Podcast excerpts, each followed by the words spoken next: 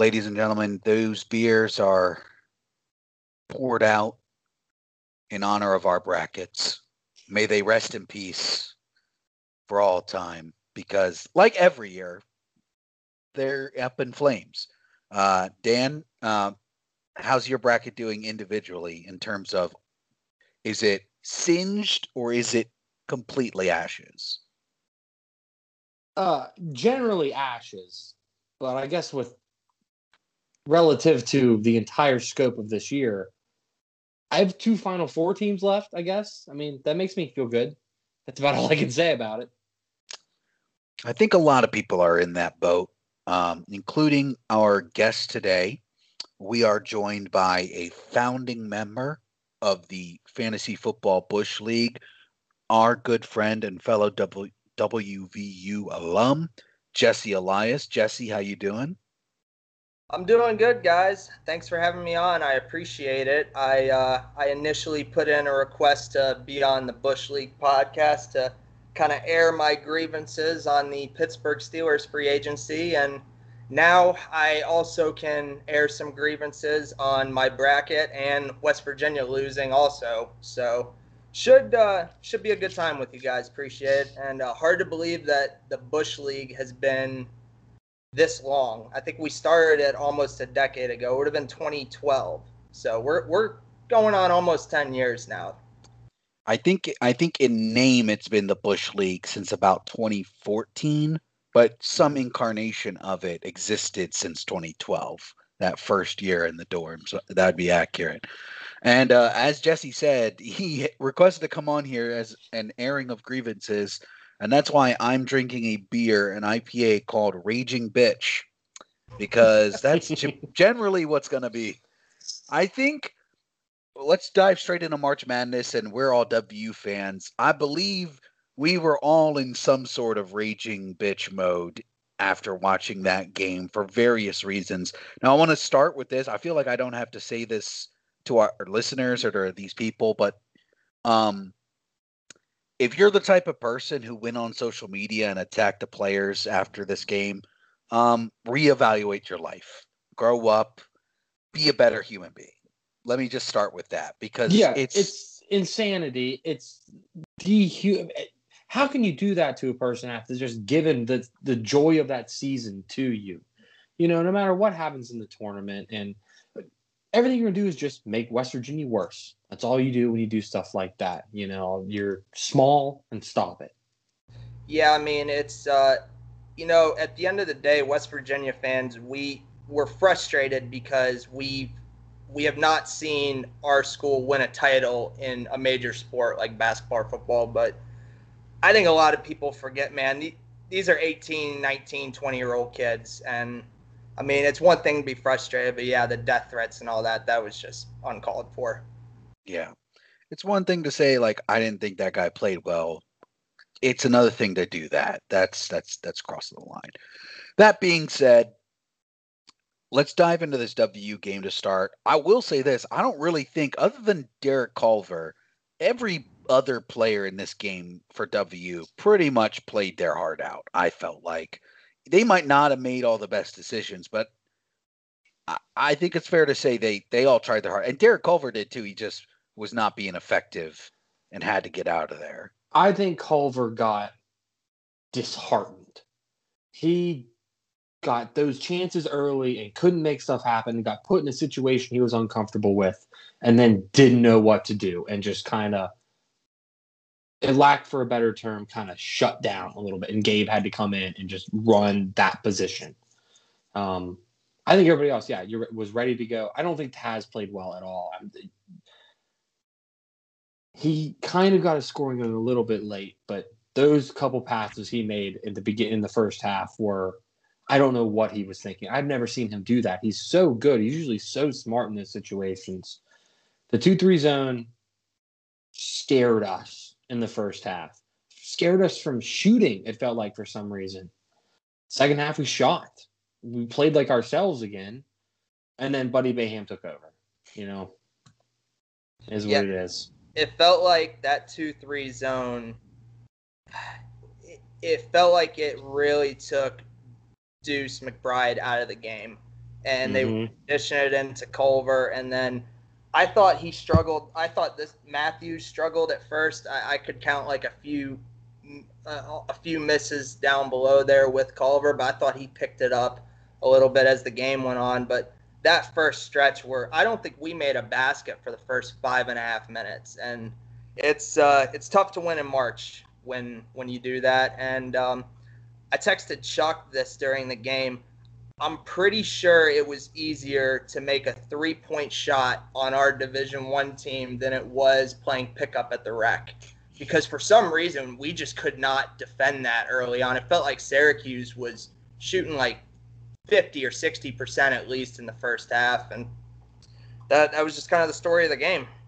They're shooting like 52 percent or something for the tournament between the two games from three. It's ridiculous. Yeah. I mean, that one that point guard that took that shot from like Steph Curry Dame range where he's like by the logo at, near the end of the first half. That's yeah. when I was like, okay, they're just yeah, they're just shoot. This is not. I mean, I don't. We weren't playing. I don't think great three point defense, but when they're making that shot, that's that's there. There's something in the water there. They're just that, that's the type it. of shot as a defender. You're like, yeah, take that because that that goes in once every 20 times. So right. yeah, they, they were just on one. Yeah. Oh yeah, and Buddy Boeheim three points in the first half. He averages 18. You came out knowing the second half like he's going to get his points. How do we how do we make up that gap? And we we did because McNeil matched him. You know, pace for pace for the longest time. That's how we stuck in the game. But then we made the critical error right after we had tied it up. I think Taz's three had tied it up from the corner. That Buddy Boeheim was the point guard for those possessions and was in score mode only. And they kept running him off screens until we finally switched him to someone smaller than he was. And it ended up being Sean McNeil like three times in a row. And he just backed him in, got in rhythm because he knew he could rise up above against him and went bang, bang, bang. Up nine points, three minutes left, basically game over. You're playing catch up from then on. He he took over. Yeah, I think this team all year was not nearly as defensively elite as we're used to seeing West Virginia in the past under Bob Huggins' tenure. I think that's the biggest improvement we need to see the team going forward. And then just being growing more confidence in their offense. I think that's basically the two things they need to do. I think Gabe needs to get a little more confident in his in his offense do a little more under the basket. Are we assuming he's coming back? We're just assuming he's coming back. I mean, yeah. I mean, Miles might go. He's projected end of the first round, possibly right now. But I have a feeling they'll be doing that. You know, the new NBA rule where you're allowed to like declare for the draft, but not sign an agent, talk to people, and then come back if you you can still choose to opt back in. Wait, you're saying Miles McBride is being projected into the late first round of the NBA draft? Late first round, into the early second round, yeah. Holy in some projections, crap. yeah. I mean, he he's gets buckets he's, and he's he awesome. shoots NBA shots where he that little pull up jumper, yeah. like I mean, if he had a floater in his game, that'd be pretty much it. But and that's why I think he's gonna come back. Like I think, he's I think sophomore. I, I think there's no way he stays after next year. I think yeah. that's right. Yeah, but you know, now mo- moving on, looking at the rest of the bracket as a whole, um, what what Jesse? I want to start with you. What's the biggest surprise in this year's bracket? Is there a team? Is there a trend? Is there anything that that took you by surprise? Honestly, my biggest surprise is there was so many there were so many upsets that actually happened. It, usually you see like one or two teams like kind of pull off that upset and you had Oral Roberts, North Texas, Ohio. Um, trying to look what else here. Abilene Christian. I mean, that's four 13 and 14 seeds winning or and, and Oral Roberts being a 15. Mm-hmm. So that that was a big surprise, and I honestly I am just shocked how wrong my bracket is. I think I'm like of the Sweet 16, I'm six for 16. Usually I'm not that bad, but I still got Baylor in, so uh, I have a chance. It, but it's more like that. So you're saying there's a chance, Brett? That's pretty much how screwed I am. I don't think you're the only one there, Jesse. I think there are many people right where you're uh, floating. Dan, how about how about you? What's the biggest surprise for you? Oh, one Big Ten team left. One Big 12 team left. Four Pac 12 teams are in the Sweet 16. I am amazed and I must tip my hat. They play too late for me to get to know these teams. But now that you get to watch, USC looks unstoppable. I mean, they look great. The Mobley brothers, they can they, they're so athletic and physical. They they run up and down the court like Derek Culver looks tired. Many Kofi Cockburn looked tired at times. Like even this the two I thought were some of the best big men in the league. Evan Mobley never looks tired. He just looks like he can run for days and forever. And I that the Pac-12 man. That's that's it for me. I think for me the biggest uh, um, surprise, you know, first round upsets, you know, that's like that's the tournament, right? Like that's surprising or not. Well, they're surprising, but like at the same time, like it's March, you know, it's crazy.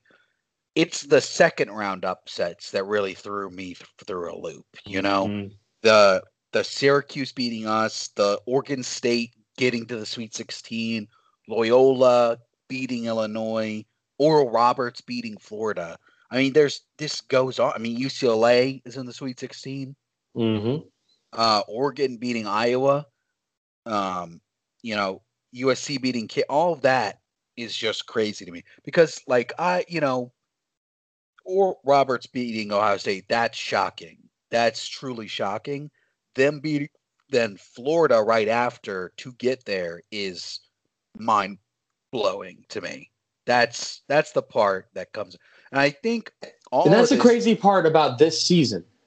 Or we don't think about Oral Roberts this year. They will not go down in history the way Florida Gulf Coast did.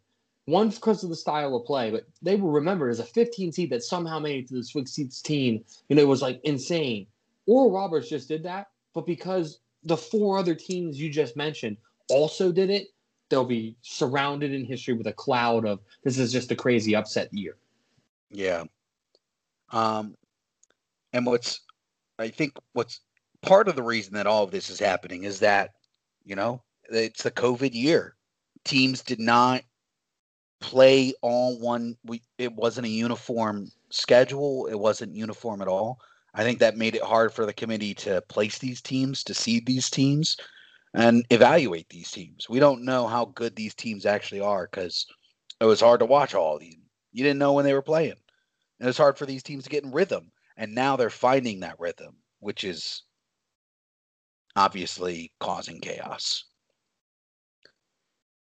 Um, all that yeah. being, oh. I mean, oh. Syracuse looks terrifying, right? Just as the West Virginia people just watch them play, they look terrifying. Yeah, but this Houston team, I don't know. They're they're good guards. They might be able to break that zone. We'll see. They should have lost to Rutgers, though. I mean, oh, yeah, that would have been. Who knows what's going I, on? I mean, this is insanity. Uh, Let's let uh, no position to give any more predictions. if that nun from Loyola keeps praying the way that she did, did you guys see that? How detailed that prayer was that she said? It's like if we can if we can make 50% of our layups and 30% of our shots, you know, God probably read that and was like, you know what, that makes sense. You guys are through. yeah. I saw something that was like uh she prayed that they would shoot 30% or less from the three point line. And they shot exactly 30%. It was like, well, she got what she wanted. It's insane. It's March. I mean, that's what are you gonna do? That's when the nuns come out. Yeah, it'd be nice if she, you know, maybe concentrated those efforts towards other things other than Loyola Chicago breaking our brackets, but you know, whatever. Who am I to judge, I guess? Anyways, God doesn't listen to those. Anyways, that moves us on to our main topic which is NFL free agency is in full swing. Um, it's the original reason we've started this. Uh, we're a fantasy football podcast, and this episode Yes. specifically, Jesse wants to air his grievances. Um, so we're gonna do is go division by division and talk about some of the major um, signings that may have an effect on your fantasy football team this fall. It's never too early to start thinking about it. Um, um, it's been a wild offseason. Uh, so this year they started with the initial tampering period, which began last Monday, March 15th, um, where teams were able to start talking to peop- their age free agents. Um, it officially opened St. Patrick's Day. And since then, there have been a flurry of signings all over the place for almost every team, except one, which may or may not come up. I may or may not be a fan of them. We'll see. Anyways, moving on. Um, so we're going to go division by division and just talk about some of the big off. We're mostly going to focus on offense, um, even though there have been a ton of defensive signings this offseason. But for terms of fantasy, you know, offense is where where we make our points. So let's start there.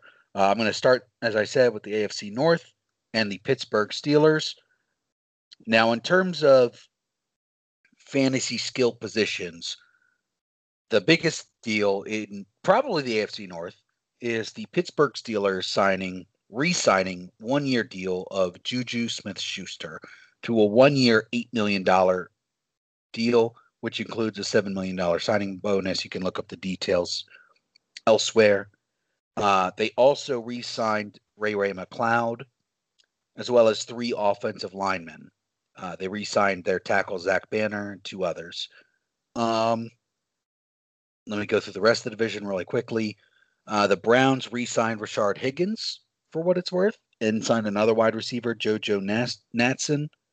Um, the Ravens signed a tight end, Josh Oliver, who, or my bad, they traded for him, um, as well as signing an offensive lineman. And the Bengals signed several offensive linemen as well as a backup quarterback in Brandon Allen, who they re-signed.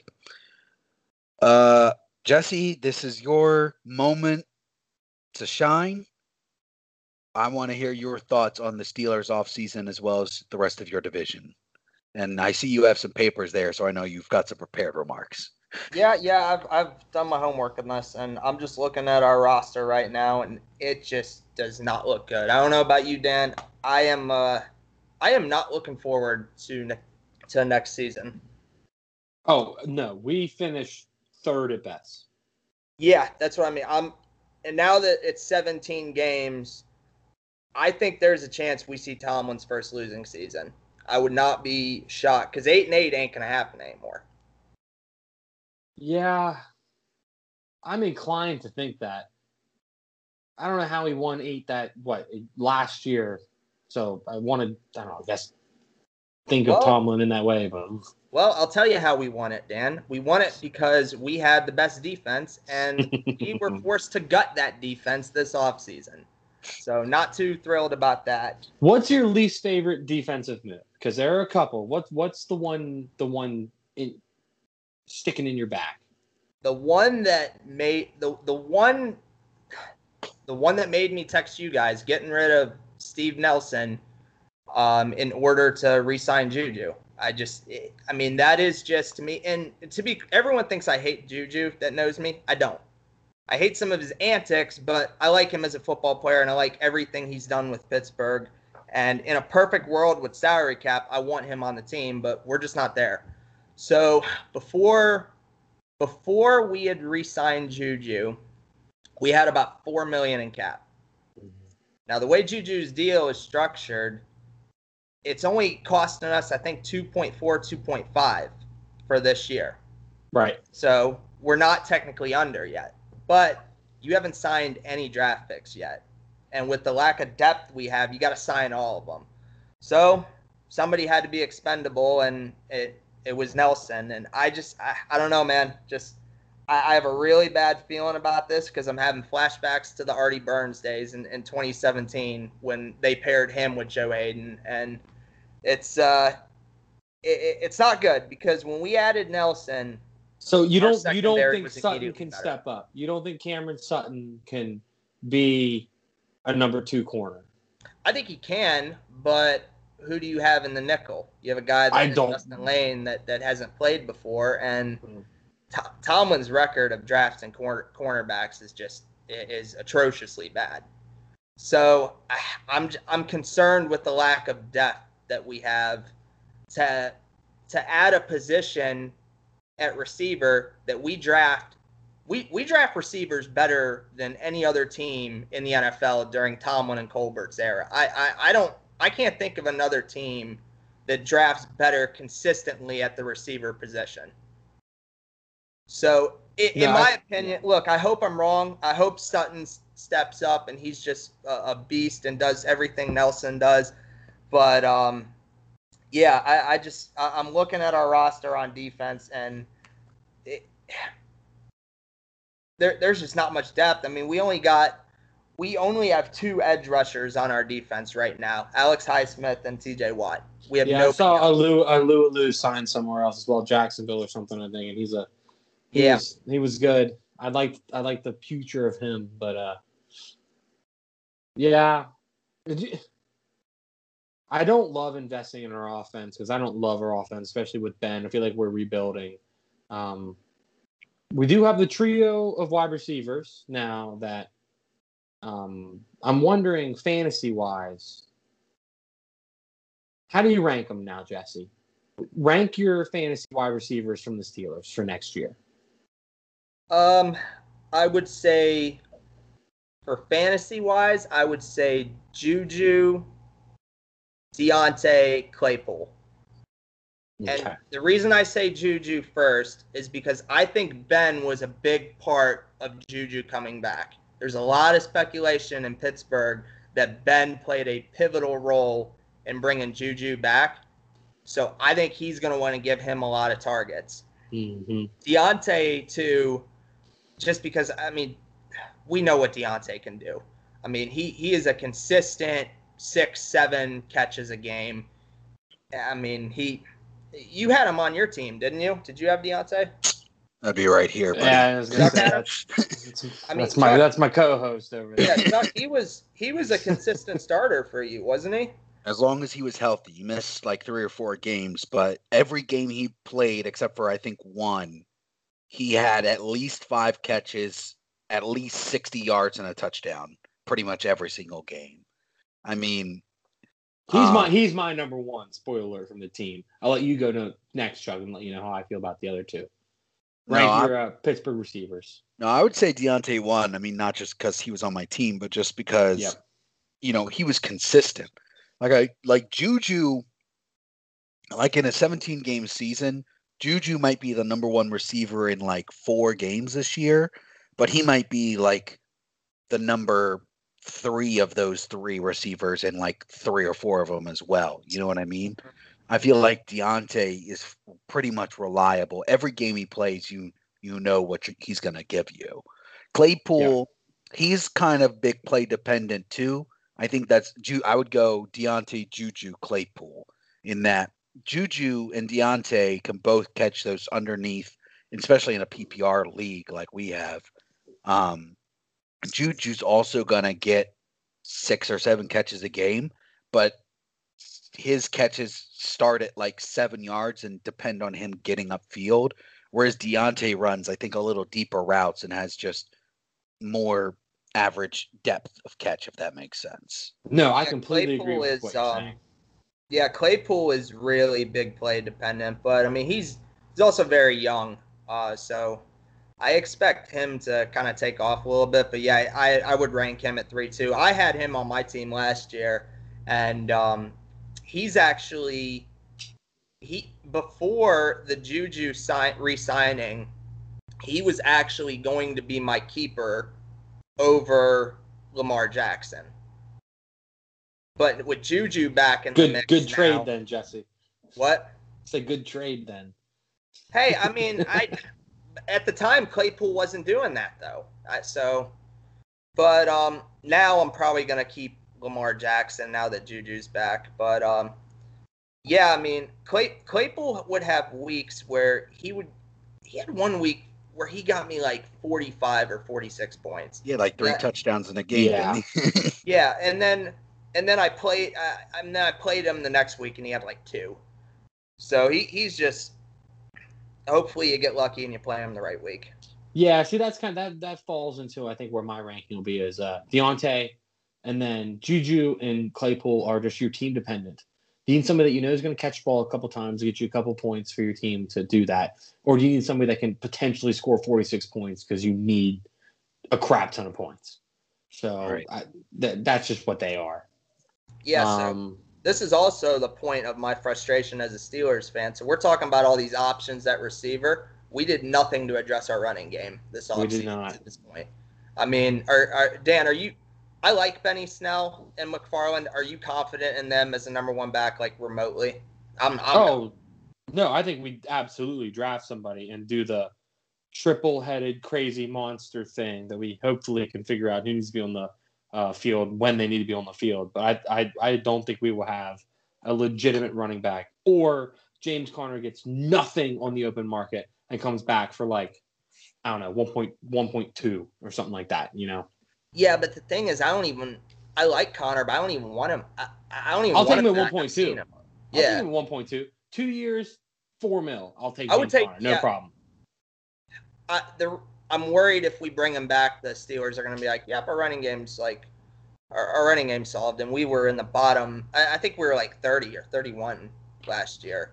But uh, Jesse, that completely depends on what the record of our team is. If we win 11 games, yeah, no, our running back game's fine. Apparently, I mean, we won 11 games. But if we do what I think you and I are unfortunately projecting and win six games, the whole thing blows up and we we address our issues now.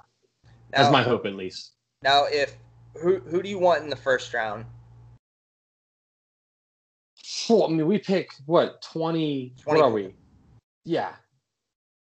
I I uh, It's kind of hard to say, but like ideal scenario. There's no see. This is what's the. There's no way the cornerback from Virginia Tech. I can't remember his name. That has having back surgery drops to 24. Right. I, I always I can't remember his freaking name, but he's. I mean, I think he's a top 10. Oh, maybe Ke- Kevin. I want to say like Kevin Herter or something like that. It might be completely, completely wrong. But I don't know what's problem. I know who you're talking about. Yeah. That's who. That is who. I, I would love that because he is falling because he is having surgery. But uh that yeah. or I, I, mean, there's no way Najee Harris or anything like that even remotely falls near us. I wouldn't think, but no, I, I would be very surprised if he falls to us. That Caleb Farley is the cornerback. Caleb, my bad. Ca- I, and Caleb Farley, yes, hundred. That is him. For what yeah, it's worth, I want, I, I want uh, What was that, Chuck? honestly, Sorry. I, I want to just take take the biggest refrigerator lineman in the first round and take Sermon or somebody else in the in the second. But yep, that's uh that's where we're at with the Steelers. So I'm I'm I'm pretty pissed at them. It's not going to be good. But yeah, we got to move on. yeah. I, I can talk about the Steelers all day. So For what it's worth, the mock draft I'm looking at has Caleb Farley going two spots ahead of you to Tennessee, which would make sense after letting the Adoree Jackson like the entire secondary. Yeah. Go. And uh, they have you guys drafting Liam Eichenberg, an, an offensive lineman from Notre Dame. So, So, hey, hey, offensive linemen from Notre Dame have a good history. no, I'd be okay with that. I mean, I'm not. I'd take- I, I'm definitely would not take that in a heartbeat. opposed to that. But uh, Um, I'm going to move on now to the AFC East because this is probably where the most free agency activity has been, just in terms of, um, especially just, I mean, really just the Patriots alone. But yeah, I was gonna say. but the uh, the other teams have, the Bills have been pretty, um, have made a couple interesting moves too. Uh, Mhm. let's start with the Patriots. So they bring back Cam Newton as their quarterback on a one year deal. They also signed Nelson Agholor and Kendrick Bourne from the Raiders and 49ers, uh, respectively. Mhm. They also went out, signed Hunter Henry to a three year deal and Jonnu Smith to a four year deal, and got Trent Brown from the Raiders. That's the best move of them all. Um, other notable moves they brought they bring in safety Jalen Mills and Kyle Kyle Van Noy. Um, let's go to the Bills. Mitchell Trubisky. What, I think we need to just address the Patriots first, Chuck. That's that is just so much. Um, I'll start with I think this is good for Cam Newton. Obviously, just being like being back in football in general. Outside of that, that they added so many weapons plus his running. I think Cam Newton is a top ten fantasy quarterback this year. I'm putting I'm putting that on the table right now. Any any massive objections to that? No, no. Well, people forget too. Cam got COVID in what, like week five or six, and I'm pretty sure the Patriots were like four and two before he left, and, and Cam was playing really well. So now with all these weapons added, I mean, man, Bill Belichick just scares me. I, I, I eh, what the, the Patriots are bad for one year. That's like that's all we get. So yeah, I, I think they're going to be good. Uh, Cam Cam Newton's definitely in a good position to succeed. Yeah, I think my favorite of these in terms of just fantasy production, Mm-hmm. Kendrick Bourne in this Patriots offense, I think is going to do work. He was so good for San Francisco. I think he's going to really succeed in this Patriots offense. Um, You think he's going to be check down man for Cam? Is that what is that what you're thinking with that? I think he just runs those quick routes that the Patriots love to to do. He, he's just going to be so versatile for them. He'll get those touches. Like if you're in a deeper league and you need a flex position, Kendrick Mhm. Bourne's going to be great. Um, I loved the Jonnu Smith signing for the Patriots, and then they signed Hunter Henry, and now I'm like, I have no idea which one of these. Ty- I mean, it's one of those things where it's like I don't know. Maybe both of them will do really well. It's possible.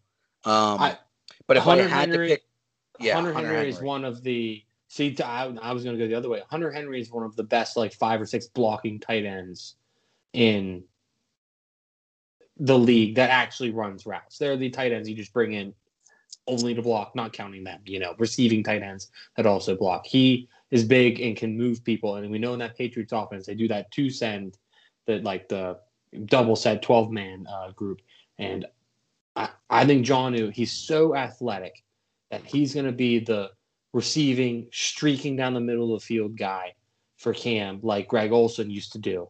At the same time, I, I think in Bill Belichick, as Jesse alluded to, figures things out. I think John is the guy actually. Mm. I think he's trying to pull pull a page out of that uh, Gronk and Hernandez playbook that he Yeah. had for all those years with those two tight ends. I mean that that was pretty much unstoppable. Yeah, indeed. Um, I will. I think, and generally in fantasy for tight ends, there's at this point there's really only four to talk about: Yeah. Kelce, Kittle, Waller, Gronk. They're gonna be the top four. Mark Andrews. Mark Andrews, yeah, Mark Andrews is is five. Those are the five elite tight ends. I think Hunter Henry and Jonnu Smith will be fighting for that six, seven, eight spot, and both of them could end up there. One of them, you do, you just never know. But I think they're going to be someone you keep an eye. If you're if you're especially in most leagues and non-keeper leagues, you know, Kelce and Waller and Kittle will probably go first four rounds. Uh, there's a chance you get Andrews in like a fifth or a sixth, but if you're Mhm. waiting and sitting back on a tight end, either one of these two in the seventh or eighth round is going to be a really good pick. you Um, might even get him later, man. You, you- they might drop to nine or ten. depending on what league you're in, yeah, they might. They might. You got to because you got to remember Kyle Pitts. Kyle Pitts will be drafted in the fourth or fifth round, sixth round by somebody at the at the latest. You know, add that Yeah, to that- landscape. Other tight ends boop, go down. Yeah, and that dude is a baller. We'll we'll do we'll when we I do might be drafting Kyle Pitts in the fourth round. I'm not. I'm not saying I'm not gonna be one of the suckers, but because I love him. But you know, Didn't But he run anyway. like a four four the other day?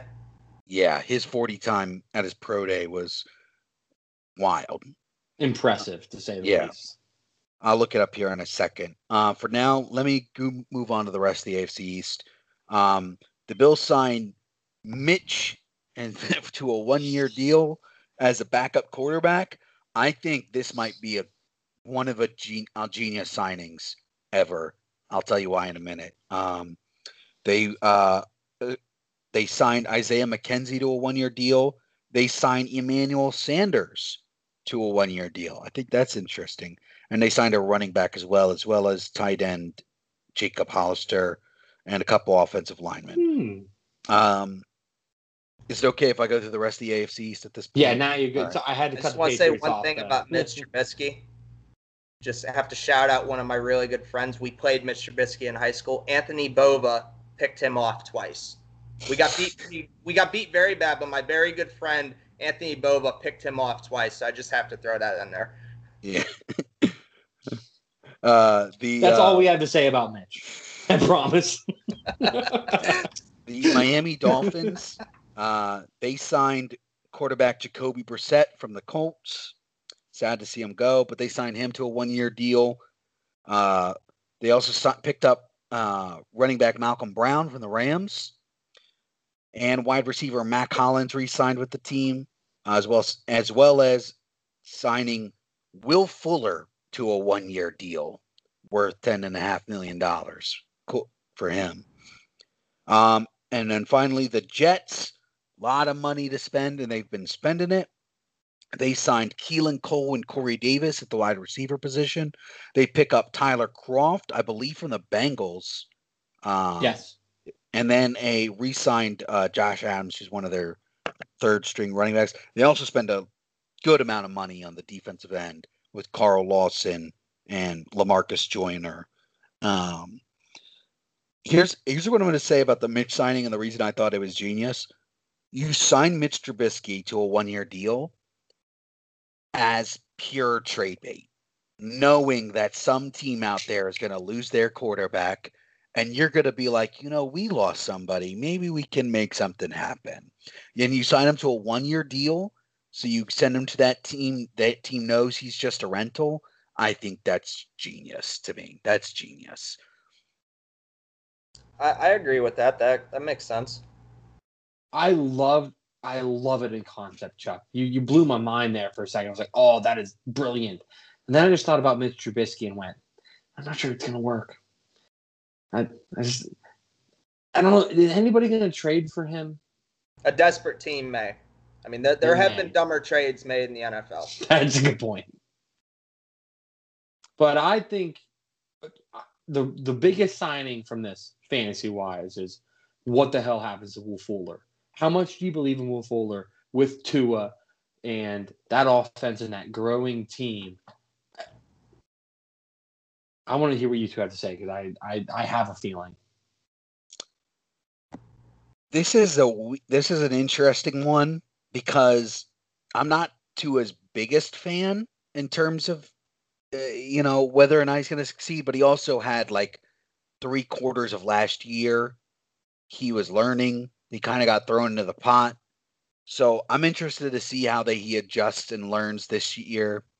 Um, I think Will Fuller might do him good though, because Preston Williams and DeVante Parker are good, but Will Fuller stretches the field in a way Yes. that is going to make, I think, their offense more dynamic.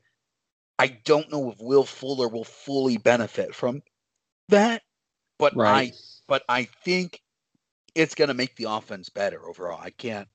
There, he's he's a talented player. I mean, Top twenty. I mean, Next he's one of the best. I mean, he's easily one of the best. I mean, yeah, top twenty wide receiver, top twenty-five. Fantasy He's good. finisher. Is he Yeah. a top twenty fantasy finisher next year? Will Fuller. If he can stay healthy, I think so. I think so.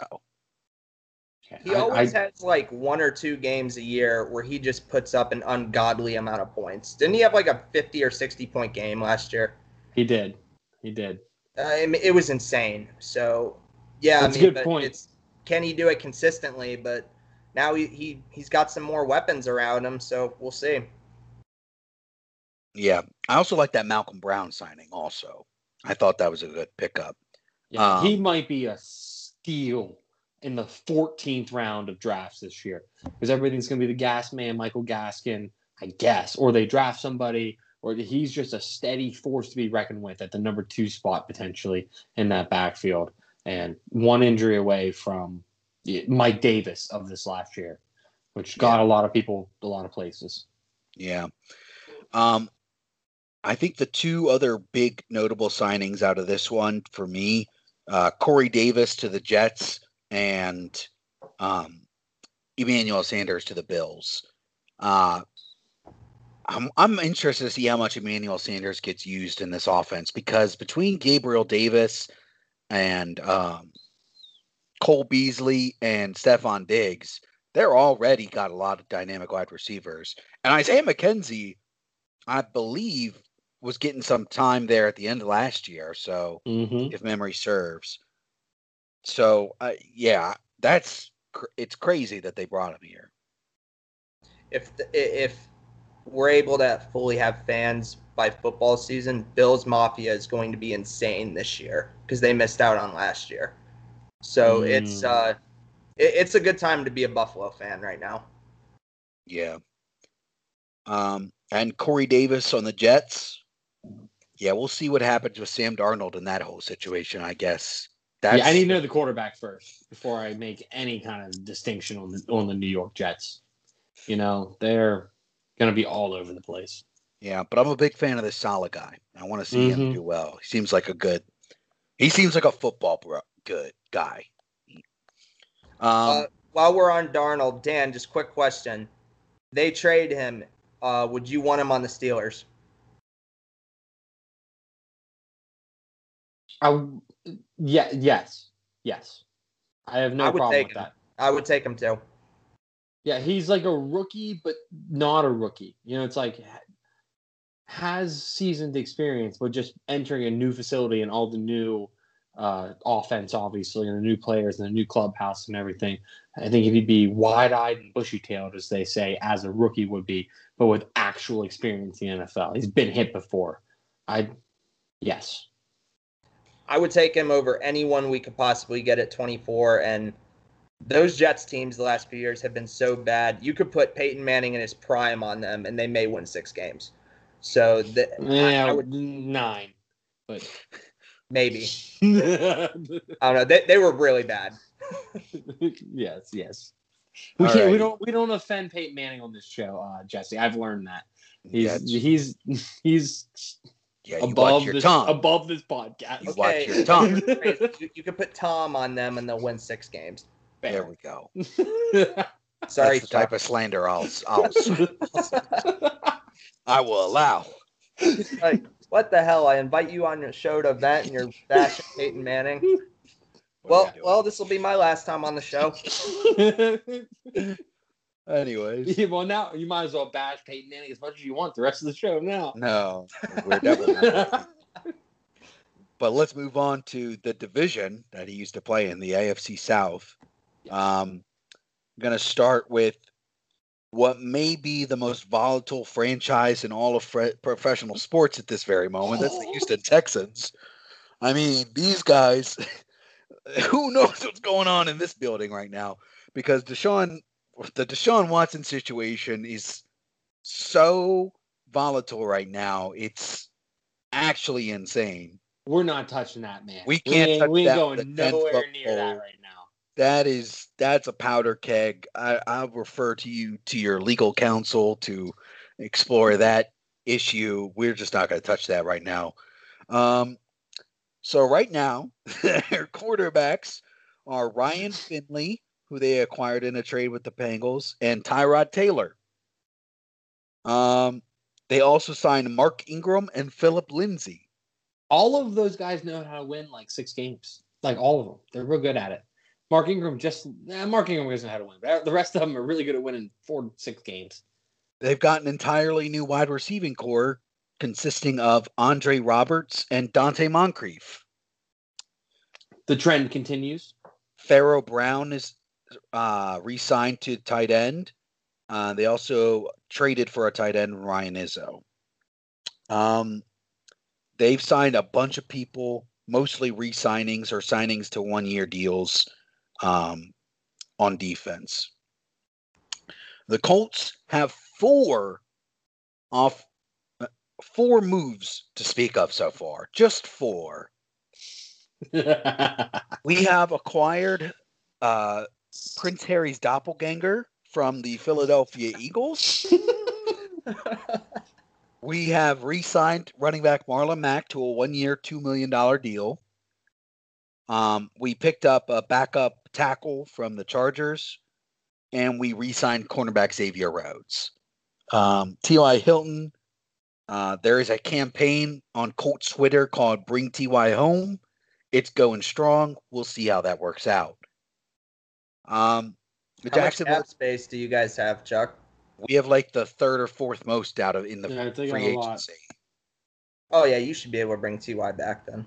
We should, but we're also talking to Sammy Watkins, so we'll see how this goes. Ooh. Um, the Jacksonville Jaguars, who had the second or first most First. coming into the offseason. Carlos Hyde is signed. Uh, Phillip Dorsett, Marvin Jones have been a- added in the wide receiver core. Uh, they've also made a number of defensive signings, um, and they signed two offensive linemen, including uh, received uh, signing Cam Robinson to the franchise tag. And then finally, the Tennessee Titans, after cutting most of their secondary, uh, signed wide receiver Josh Reynolds from the Rams. Uh, re- agreed to terms for Anthony Firkser and another uh, tight end, Geoff Swaim. And then signed uh, several big defense signings, including former Steeler Bud Dupree, uh, Janoris Jenkins, and Denico Autry. Um, as the AFC South expert in this panel, I will say this. Um, the Texans are basically going into this year saying, we've got a season of football to play, and these are the players that are there. How good we'll be, we don't know. How bad we'll be, we don't know. But we will field a team, and that's all we can say. Um, There, there's only been one or two teams that's ever lost 16 games.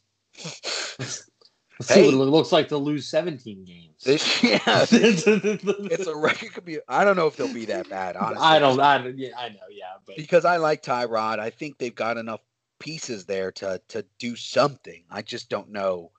They'll they just scream like this screams like a five and thirteen year, five and twelve year for them. none of us are. We're gonna do this for the next six months. Say the the wrong records forever because we don't know how to deal with the 17 game season. Honestly, the biggest out of all of these, the biggest acquisitions are the Colts trading for Carson Wentz, and in terms of fantasy, that's pretty much it. Um, I think uh, the only the only other one, it's like it's like kind of two, and they're both in the same vein. The Marlon Mack re-signing and the Carlos Hyde signing in Jacksonville, not because of those two players, but because of what they do to Jonathan Williams and James Robinson. How much do you believe in James Robinson?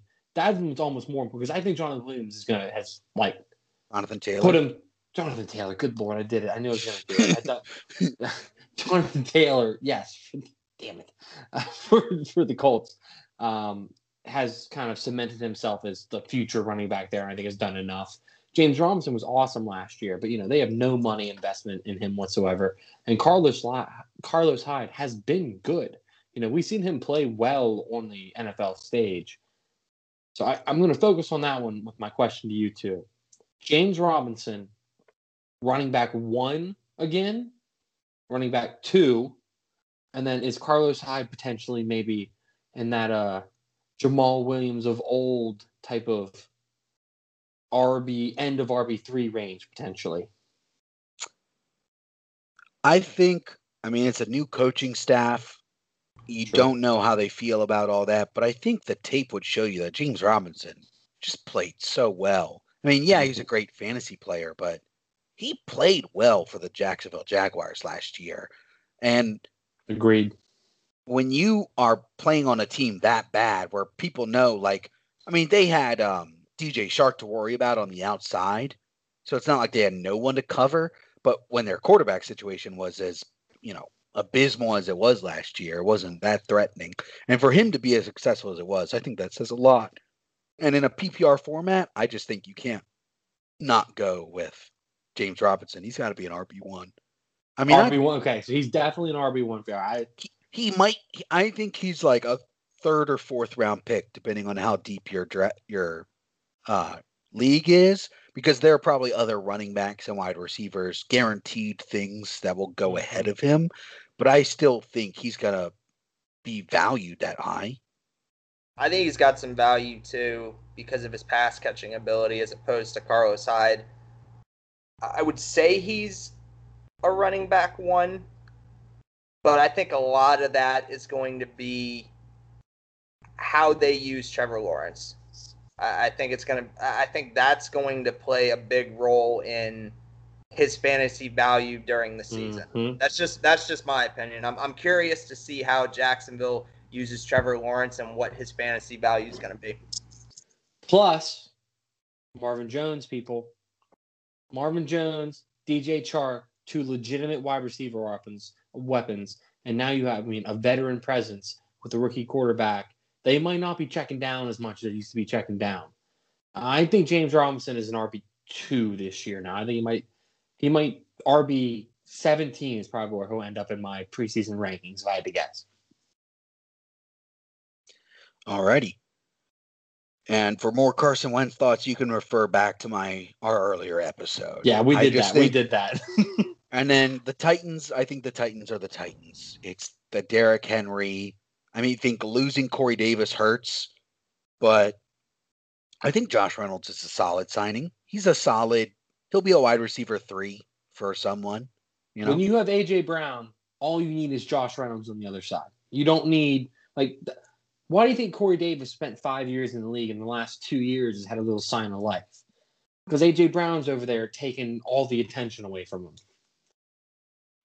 And I like Anthony Firkser and Geoff Swaim, even though they're nobody knows who they are. I just think with Jonnu Smith gone, Firkser is going to get some opportunities. So he's another one. He's one of those like if you're not a tight end focused person, if you're just looking for someone who to draft in like the last round as backup tight end, Firkser is going to be a good option, a solid option. I'm not predicting this, but in the prescription for him, it all kind of works out a little bit. He could be Darren Waller from two years ago. Hmm. Hmm. I could not that. the volume touchdowns, not the volume, because Darren Waller didn't score. He scored like two touchdowns that year. Just watch, because I think the Titans are great too. That's kind of part of it. I think their offense is great and going to score. I could see him, Dan, actually getting a lot of that play action at the goal line with Derrick Henry. Yep. Alrighty, let's move on to the AFC West. Uh, Denver Broncos haven't done a whole lot in terms of fantasy. They re-signed a running back or signed a running back, Mike Boone. Um, not that big a deal. Their biggest signings have come on the defensive end, signing Darby and Fuller as their defensive backs. Um, the only I'm thing, in, real quick, on them is no Philip Lindsay.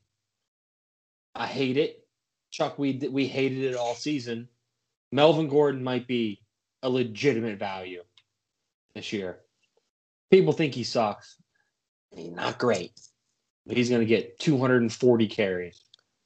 I I think it's a make or break year for Drew Lock. I think that's all I that it is. Right. It's like you've the Broncos have to figure out their quarterback situation. Are they sticking with Drew Lock or what? That's why I'm interested to see if they trade up in this draft. But we'll see. Fair. That's fair. Um, the defending Kansas City Chiefs, defending AFC champs, after cutting both their starting tackles, uh, Kyle Long came out of retirement to sign with them, and they signed another offensive lineman, Joe Thuney, um, and another uh, third offensive lineman. Um, and then they signed a, a free agent deal with a with a tight end, a random tight end. So not much to speak on there. They're the Chiefs. You know what's what's going on there. I'm going to go to the Chargers before I get to the Raiders, just because the Chargers are a little bit shorter too. Their biggest signing, Jared Cook, is their new tight end. So from Hunter Henry to Jared Cook. Um, and that's pretty much it in terms of fantasy. They signed a bunch of offensive linemen. Um, that's the biggest notable there, sign. There's those three teams. I got uh, Melvin Gordon, and I, I mean Jared Cook's going to have because of tight end. T- we, we said it all year, Chuck. Tight end sucks, and Jesse, you know, tight end sucks in fantasy. It's a nightmare trying to figure out who you're going to play. Guess what? If you, if you Jared don't have Cook's Kelce, be fine again. it's if you don't have Kelce, I mean, it's it's a crapshoot for ten points a week. I mean, it really is. And Jared Cook's going to get that as many times as anybody else. So, Especially- especially on the Chargers with Herbert throwing Mm-hmm. it as much as they do. I think I think that's a good he's going to be in it. He's he's exactly where he was last year basically. Just on a new team. Now let's go to the Las Vegas Raiders who they've they've made some moves. Um Kenyan Drake and Theo Riddick, both running backs, have been signed. Ah. this is a fan like a fantasy Pompeii in this backfield. Mount Vesuvius, aka Jon Gruden, went off, and now everybody's burning to the ground.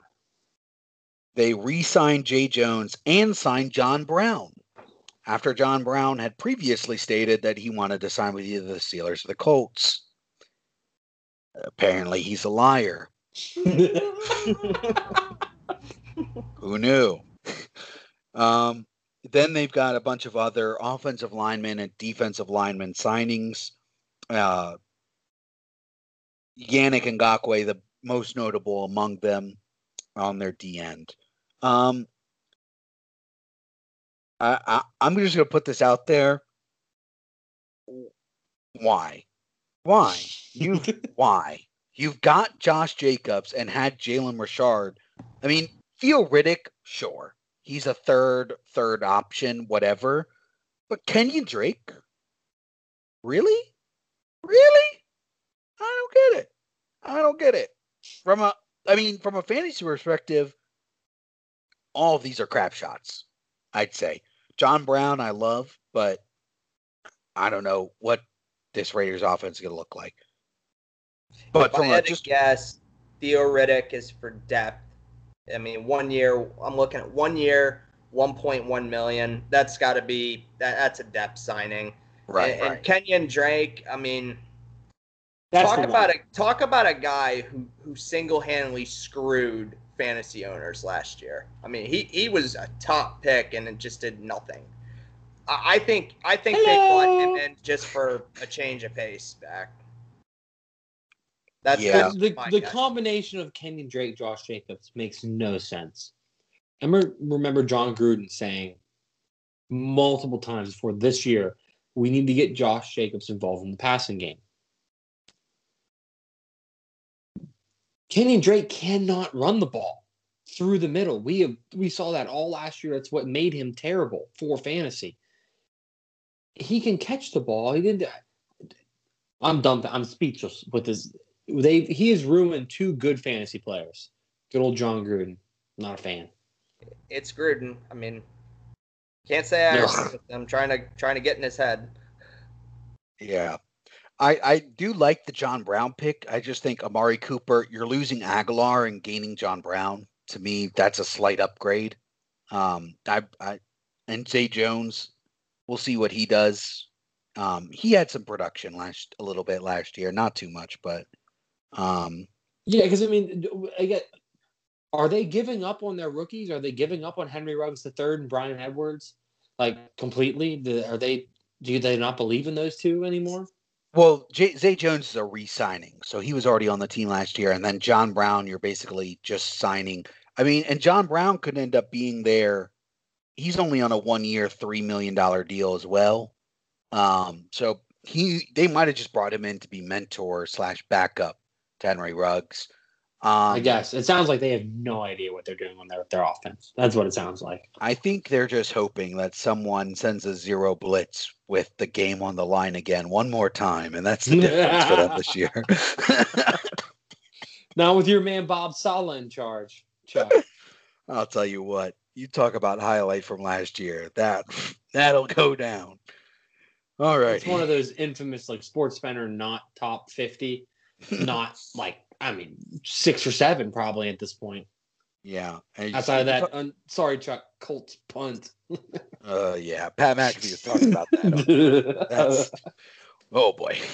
Anyways, uh, Not even gonna say anything about that because I already offended Chuck once tonight. So yeah. uh, let's move on to the NFC least.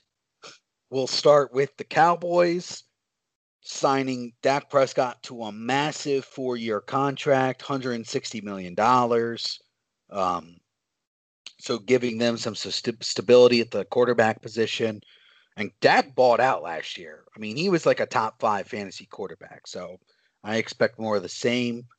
Um, other than that, they they made a bunch of they made some defensive signings, nothing too crazy. But yeah, Okay, the big question.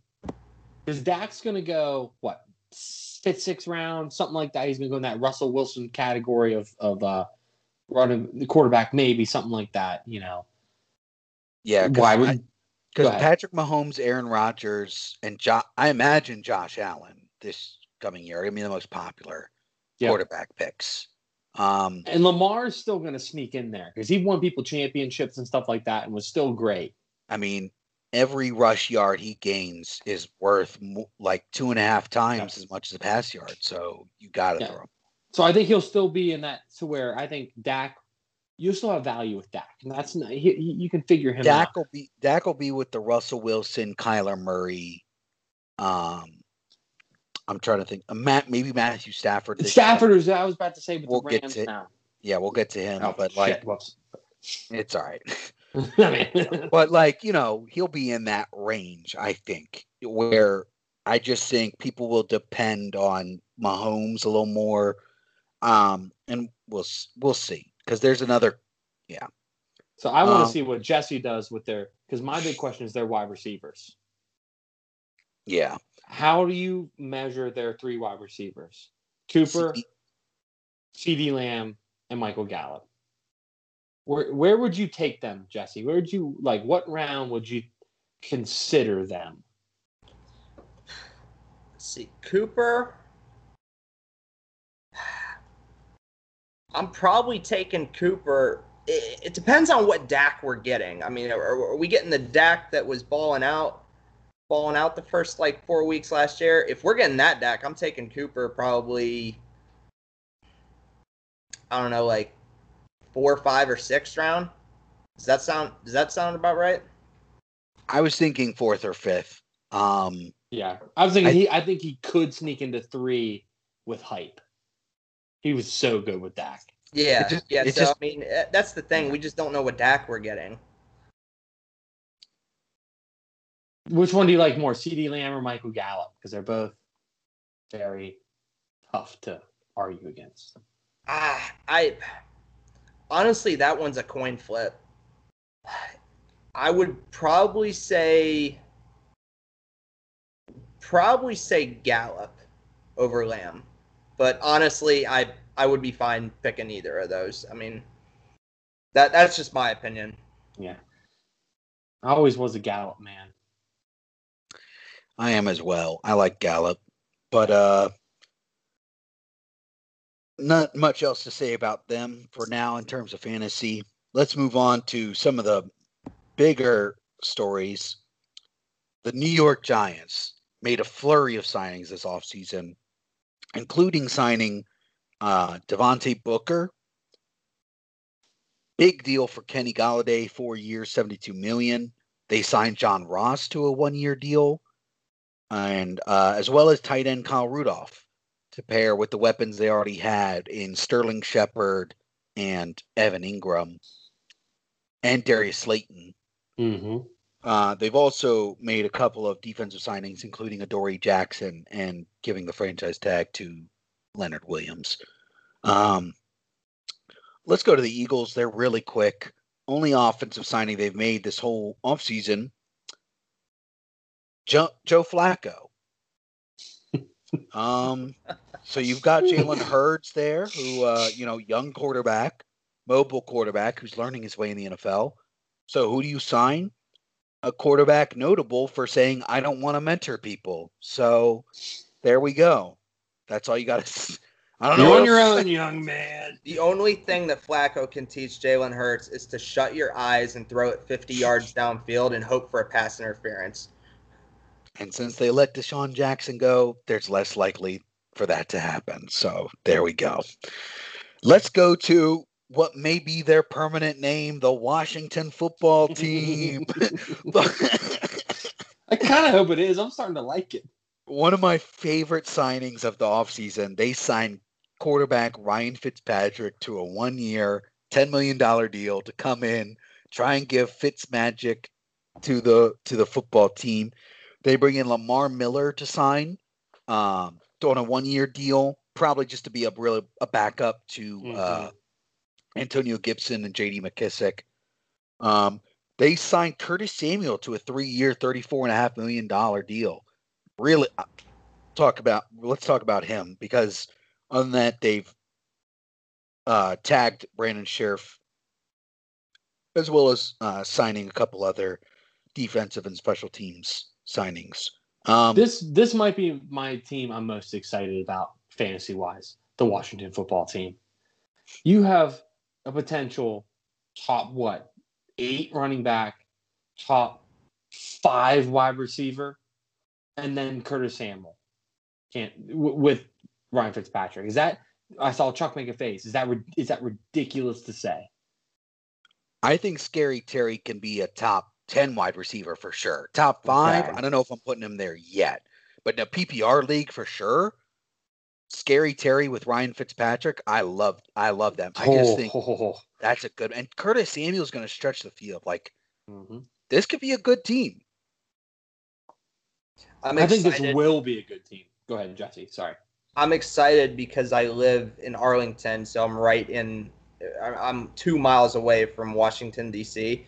And there, I- I'm excited to hear the radio shows when Ryan Fitzpatrick has his one or two games where he looks like the best quarterback in football. That's all I'm going to say about that.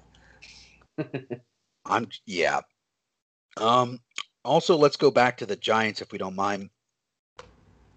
Uh is this the contract year for Daniel Jones? It has to be. Yeah. I mean, like, what have either of you seen from him that makes you think he can actually do this? I'll tell you what, if he ties his shoelaces right and doesn't trip, he's he's a star. See, when you when you have to make an immediate joke, the answer is a whole bunch of nothing. I don't think he can do it. That's why I'm What? not What pick was he drafted with? Do Sixth. either of you know that? I mean, I Sixth know he was a first round, but was he like very high?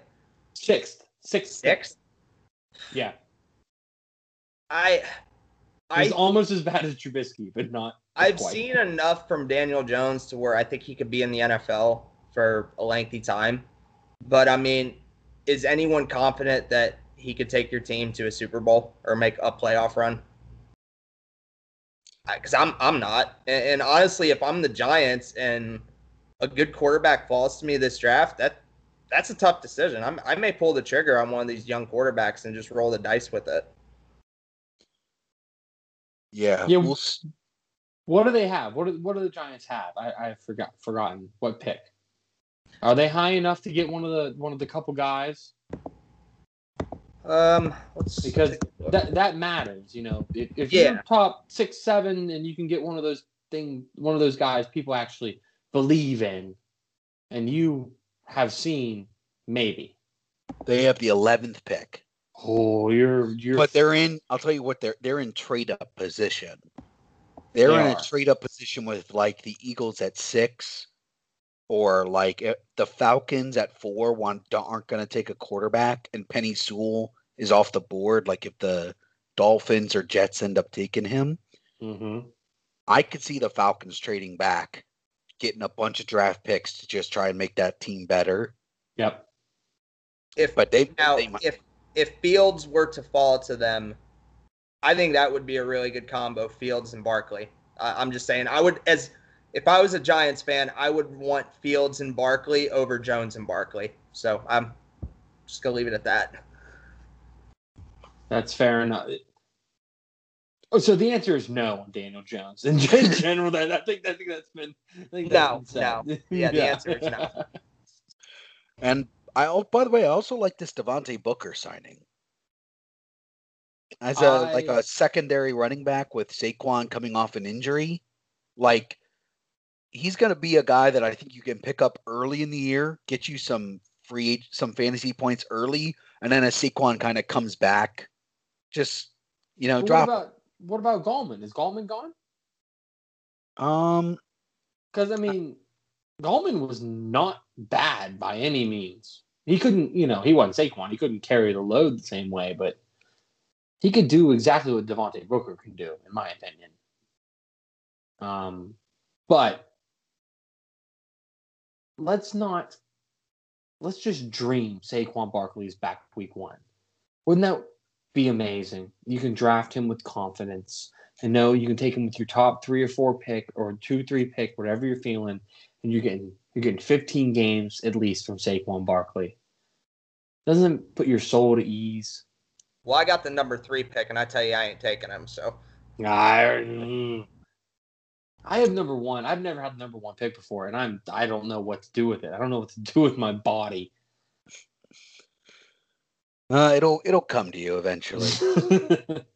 All right, let's move on to my other favorite division in the NFC, the NFC North.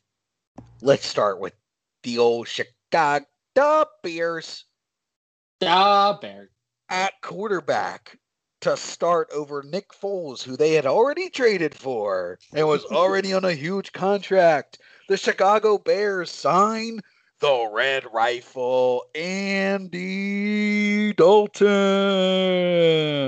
He's got experience. Dalton. He's got experience playing in the Midwest, previously playing for Cincinnati. Joining him, though, is talented wide receiver Allen Robinson, who will sign the franchise tag. So, yeah. Oh, David boy. Montgomery. Yeah. David Montgomery's still there. I mean, they can't. The offense won't be worse. I think. I, I don't think the offense will be worse. We also have to remember Tarik Cohen, in theory, I guess, should be back for this year at some point. I forgot about him. How dare you? As did the world. Yeah. The Detroit Lions acquired Jared Goff in a previously reported trade in which they sent Matthew Stafford to the to the Rams. Uh, they also picked up running back Jamaal Williams, who was previously with the Packers, and signed wide receivers Breshad Perriman and Tyrell Williams, as well as a tight end Josh Hill. Um, I forgot. I forgot. I wanted to tell you mid ep- like pre episode, Chuck. We should do this and just not mention the Lions. just pretend like they don't exist fantasy wise because this is terrible. hey, they they've got fantasy points just like everyone else. All right. so my favorite story of the Lions, though, they acquired Michael Brockers in a trade, and after the when Ma, Ma, Michael Brockers was still with the Rams, and after they had acquired Matthew Stafford, he publicly said Stafford is an upgrade from Goff, and then the Rams traded him to the Lions, which might be the funniest thing I've heard in this whole free agency. so Yeah, I I saw that and laughed. the Packers, about a minute and a half. yeah, the Packers have made two moves. They re-signed star running back Aaron Jones, so run it back for him with four years, forty-eight million dollar deal, and they signed Kevin King, the cornerback who decided not to cover Scotty Miller or anyone else on the Tampa Bay secondary. And then finally, we come to Such a the- Packers move. Oh, that finally we come to the Minnesota Vikings. Um, busy. They- they have signed no one on, of note on offense. They signed wide receiver Chad B. Don't know who that is. Their biggest signing was Patrick Peterson to a one-year, ten million dollar deal. So I think, I think the biggest fantasy has got to be just Aaron Jones re-signing, right? Run it back with Green Bay. yeah, Where do you where do you two put him? Is he top ten again? Like, is he guaranteed RB one? I'll say in a twelve team league, guaranteed RB one. I think, I think he he's is. guaranteed because there's no Jamaal Williams now. Yeah, like, AJ Dillon, but yep. Oh yeah, but but that means Aaron Jones. That opens up Aaron Jones for more receiving opportunities, which in a. PPR league, that makes him so much more, even slightly more valuable. I mean, we'll see if they draft anyone because, like, you know, if they draft like Najee Harris or something, that might change things. And you'd say, but the Packers don't need to draft a running back, but they didn't need to draft a quarterback last year, and we saw how that went. So who knows? I wouldn't be shocked if they trade up for Trevor Lawrence at this point. Um, no, they trade up for both Trevor Lawrence and Najee Harris and start them over Aaron Rodgers and uh, Aaron Jones. That sounds like a Green Bay Packers move. Yeah.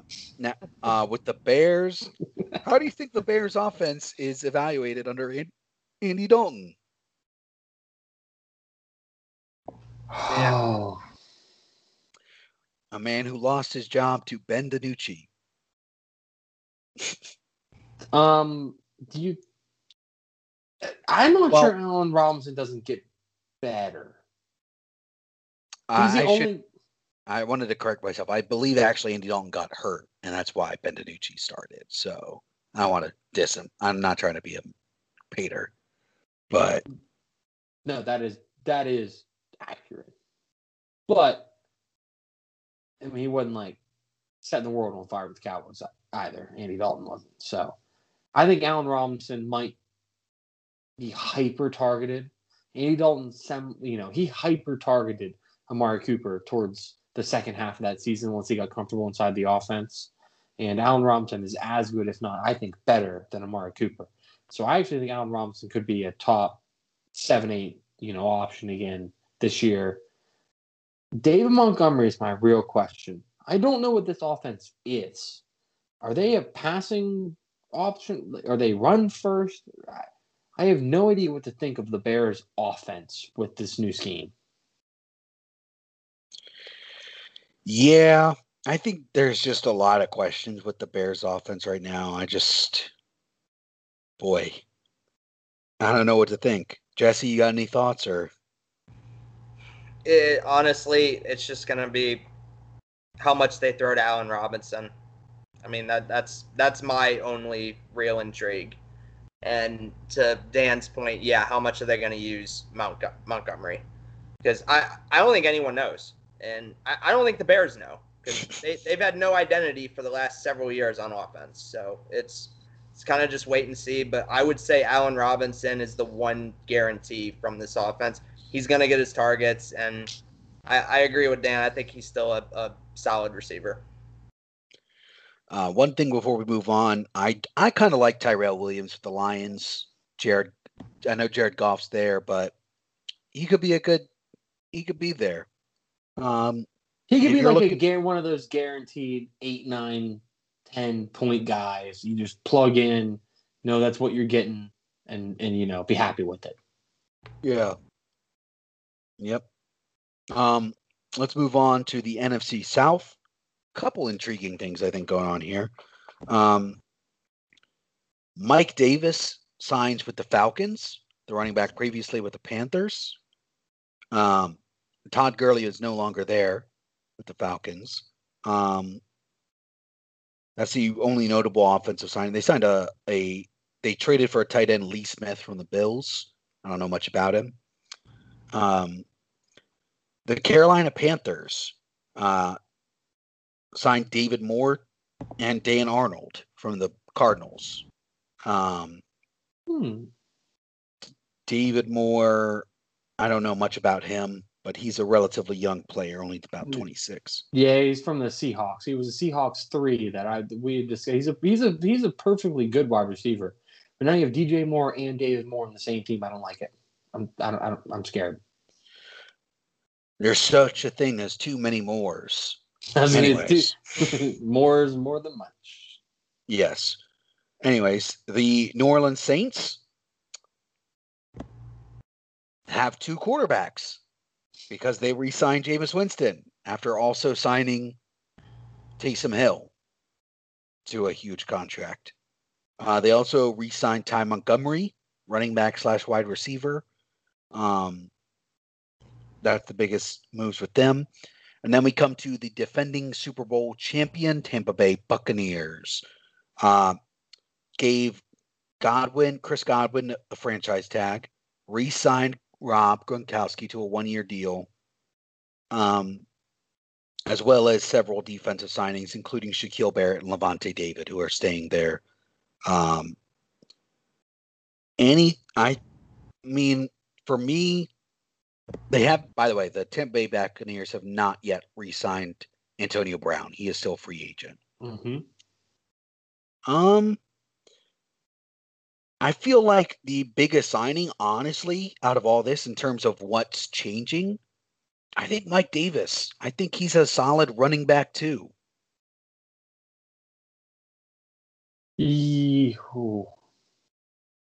They they don't have anybody else in that backfield, right? I mean, they still just have the what was it, Bi- Brian Hill and uh, Ito Smith, yeah. Ito Smith of the world, and yeah, Mike Davis is better than them for sure. I, I distinctly believe.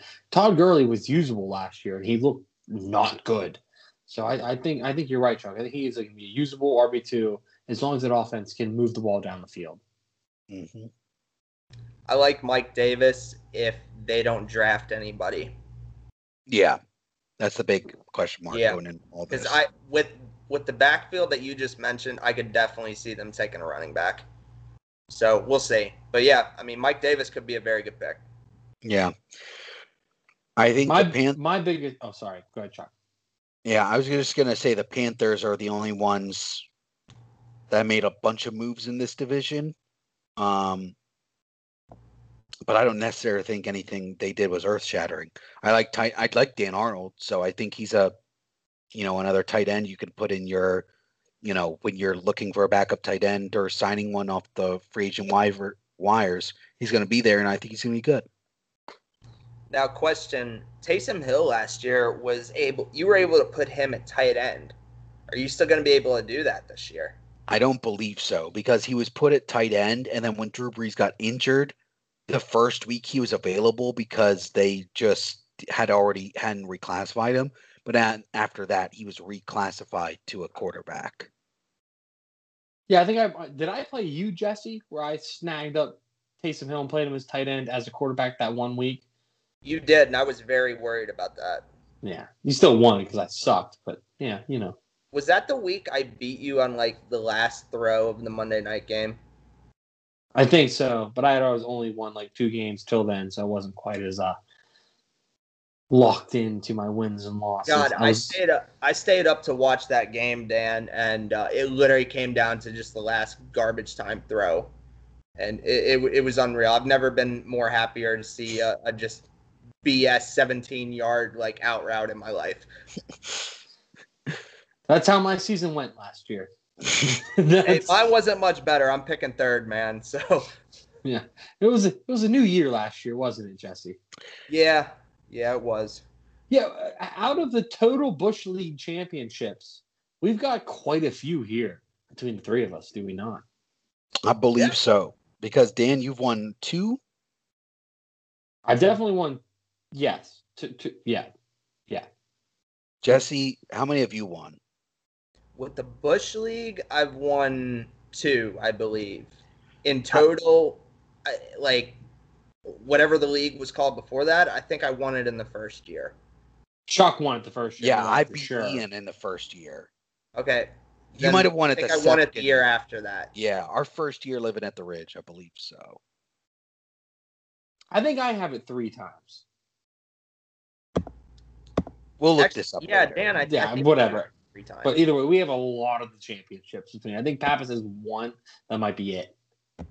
Yeah. Um, and then uh, really quick before we move on, I think with the Bucks, you just pretty much run it back. I think Mike Evans, Chris Godwin, they're all, and Gronk, they're all exactly where they were last year. This is the run it back division. Saints, Bucks, Panthers, kind of outside of the little bit of changes. I run think- it back. I think the Saints are the biggest question mark after Drew Brees retiring. Um, like Michael Thomas, we'll see what happens. I think he's a good wide receiver, but they had a special relationship. We'll see how this goes. He can't do much worse than last year, though. So it's kind of like you know, middle ground of that. I don't think it's going to hurt Kamara. I think he's special and will not have a problem. Okay, now let's move on to our the final division, NFC West. The Arizona Cardinals' most notable signing in terms of fantasy offense, why AJ Green, after many years with the Bengals, has come to the Arizona Cardinals. Um, along with several other signings, obviously JJ Watt. Uh, We talked about that before. Um, and trading for the Raiders starting center because you know starting centers come around all the time so why not of course the los angeles rams acquired matthew stafford in the offseason as well as signing wide receiver DeSean jackson to a one-year deal and signed uh, leonard floyd to a four-year deal from the bears Hmm. on the defensive side. The San Francisco 49ers, Kyle Juszczyk, the old fullback, back in it. Not much else to say other than um, signing Alex Mack and Trent and re-signing Trent Williams to a six-year, $138 million deal. Um, and then finally, the Seattle Seahawks re-signed Chris Carson as well as signing tight end Gerald Everett from the Rams. Um, that's basically their most notable picks. They have made several other on the offensive and defensive side, but nothing too crazy to write home about. Uh, I should also mention on the defensive side, the 49ers re signed Jason Verrett, very good cornerback. Yes. Um,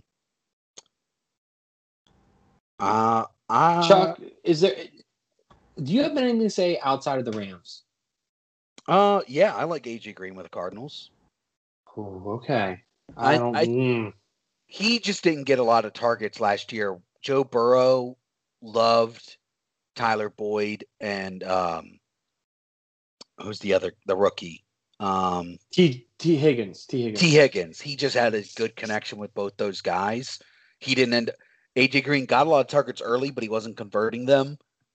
But and then Joe Burrow went down and that whole offense kind of just kind of shut down from there. I think AJ Green has a chance to start anew out in the desert. I think Kyler Murray throws the ball. I think he's going to be a solid flex option. Like I think a lot of people will draft him in like those last two rounds when they're just looking for people. I don't know. Now, I, the question is Fitzgerald coming back to the Cardinals? He is. He is. he's. I think he's unsigned at this point still. I think the assumption would be he would be if he's not retiring, but I don't think he's signed. Um, but there are there are very different wide receivers anyway.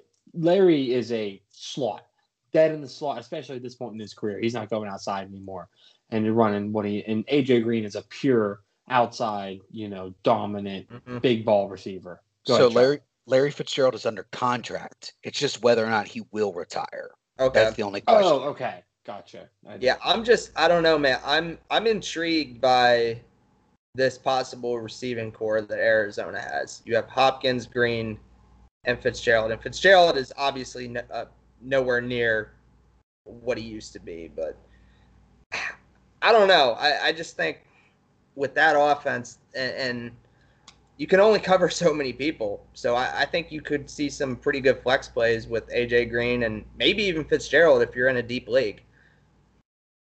Yeah. Where would you draft AJ Green Um, with what you think of him? Because you might not have to draft him as early as you think, but like, I don't think he. No, I don't. I, I wouldn't draft him early. If it's how many rounds are in our draft? Sixteen. Four, four, 14? No, this year it's going to be like 18 or something with the two because we have two flexes and the Oh, defensive players and whatnot. But that's we're right. we're kind of a unusual league as that is, and we're only eight people. Um, but I'd say the average draft has like you have nine starters and seven bench spots, so that's 16 ish, Okay. 16 rounds. back to Jesse being right. If- there we go. if- go ahead. If Fitzgerald comes back, my guess is he's anywhere in that like I don't know, 12 to 16 range, depending on if somebody wants to gamble on him. That's just my guess. Yeah, I, I think people are going to pick him earlier than that.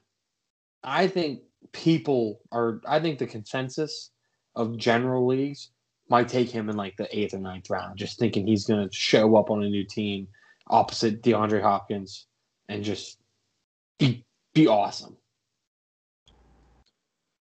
Yeah. I, I, I we'll see how it goes with Larry Fitzgerald, but I think either way, AJ Green's a, a valuable. He still can play. He still He can, can. play. But let's just talk about the Rams. Uh, fantasy impact. Stafford is there. We've already talked about it. It's been talked about it quite a bit, but DeSean Jackson's signing seems interesting to me. Is he only to stretch the defense, you know, and, and allow other players what they do? Or is he going to be an integral weapon for this year? Sean McVay, you know, he does that. What do you think? I don't know. He Stafford loved throwing to like Hall and Jones on those 50 yard bombs. So I think signing DeSean Jackson and giving him someone to have those throws to, I mean, he's very much a gamble. He's not, I'm not, I don't think anyone drafts DeSean Jackson this year unless it's like in the last round or something. Yep. But I could see him just being like in daily fantasy, just being like one week you're like strapped, you've picked a bunch of expensive players, and you're like, you know what? Let me just see if DeSean gets a bomb, a a, a some 60 yard bomb that he catches for a touchdown this week. Yeah, we're going to talk about him a lot on daily on our daily conversation, aren't we? He's his name's going to pop up a ton. Yeah. Um, do Robert Woods and Cooper Kupp are they an upgrade, downgrade, even keel? What do you think about them? Because I mean, Jared Goff didn't, you know, do them any wrong. They were good wide receivers, but I definitely think Matthew Stafford is better than Jared Goff. So, what do you think? Up, upgrade is kind of how I like my initial inclination would would feel. Yeah, I think I definitely think it's an upgrade. Yeah, I think uh, you know. I feel like Cooper Kupp and Robert Woods go down in around. Not when I say go down, I mean uh, let me rephrase. When you're sitting there and you're like, okay, I've got Cooper Kupp, I've got Robert Woods, and I've got whoever else is in that round, right on your draft board. I think last year I'd be thinking, uh, I don't think Jared Goff is going to play as well as he did in their Super Bowl year or the year before. So you know, I'm not going to take him. This year, you might have that same scenario and go, you know what? I think I'll take the gamble on one of them. Right, Uh? I want a piece of that. I want a piece Right. of that offense. Yeah, I'd probably go Cooper Kupp, just slightly more likely to benefit, but um, I don't know. Both of them are still first four round wide receivers to me. Oh, definitely. Third, I think Yeah. they both they live at the end of the third round. Those two, and they're gonna they're gonna live there again. It feels like until this year, and Matthew Stafford picks his favorite, and then we'll go ballistic in next offseason trying to figure out which if it's a, if it's gonna continue or yeah, it'll be crazy. Yeah. Well, though, that's the end of the preview. That's free agency so far. Uh, still a lot of free agents out there. T.Y. Hilton among them. Please come home. That's all I got to say. Um, and of course, the draft will change all of this as well. Because obviously, besides Trevor Lawrence, everyone else's fate is pretty much up in the air. Where do these quarterbacks go? Where do some of these wide receivers go, like Ja'Marr Chase, DeVonta Smith, and even some of these second round wide receivers like Rondale Moore from mm-hmm. Purdue, who had a crazy pro day. Um, you know, there's there's a lot of offensive talent in this year's draft. So we'll see where they all go. Um, Najee Harris is going to change entirely how we feel about a backfield. Doesn't matter where he goes, he's going to dramatically change how we feel about it. Travis Etienne too, I think. Same way. Depending on where he dra- where he goes, yeah. Yep. Uh, and then a third, a third one I think could be a second or third round pick. Uh, Trace uh, Sermon from Ohio State. Depending on where he goes, he could change that. Yeah, he needs a he needs a good spot to impact rookie year, I think. But I he could ruffle feather. Jacksonville, he'd be like, oh, crap. Now what do we do with this backfield? yeah. Yeah. Um, Jesse, thanks for coming on. Uh, do you feel like your grievances were aired thoroughly enough? Yeah, I mean it's uh, Dan. We're we're in unusual territory right now as Steeler fans, and uh, you know we've we've been spoiled with some uh, very good seasons for a while, so it's kind of hard to complain. But man, it just sucks. it's this. We've been here before, Jesse, where you look forward and go, I just don't know what we're gonna do. But then I, I remember Tommy Maddox in 02. You're like, oh my lord, what is what are we doing here? But trust, trust in the organization, Jesse. Have faith. God, I hope you're right, man. All righty, y'all. Good luck with your picks. Good luck with the rest of your brackets. Uh, that's all we can say because, boy, it doesn't look like that's going to happen. But good luck, everybody. Have fun.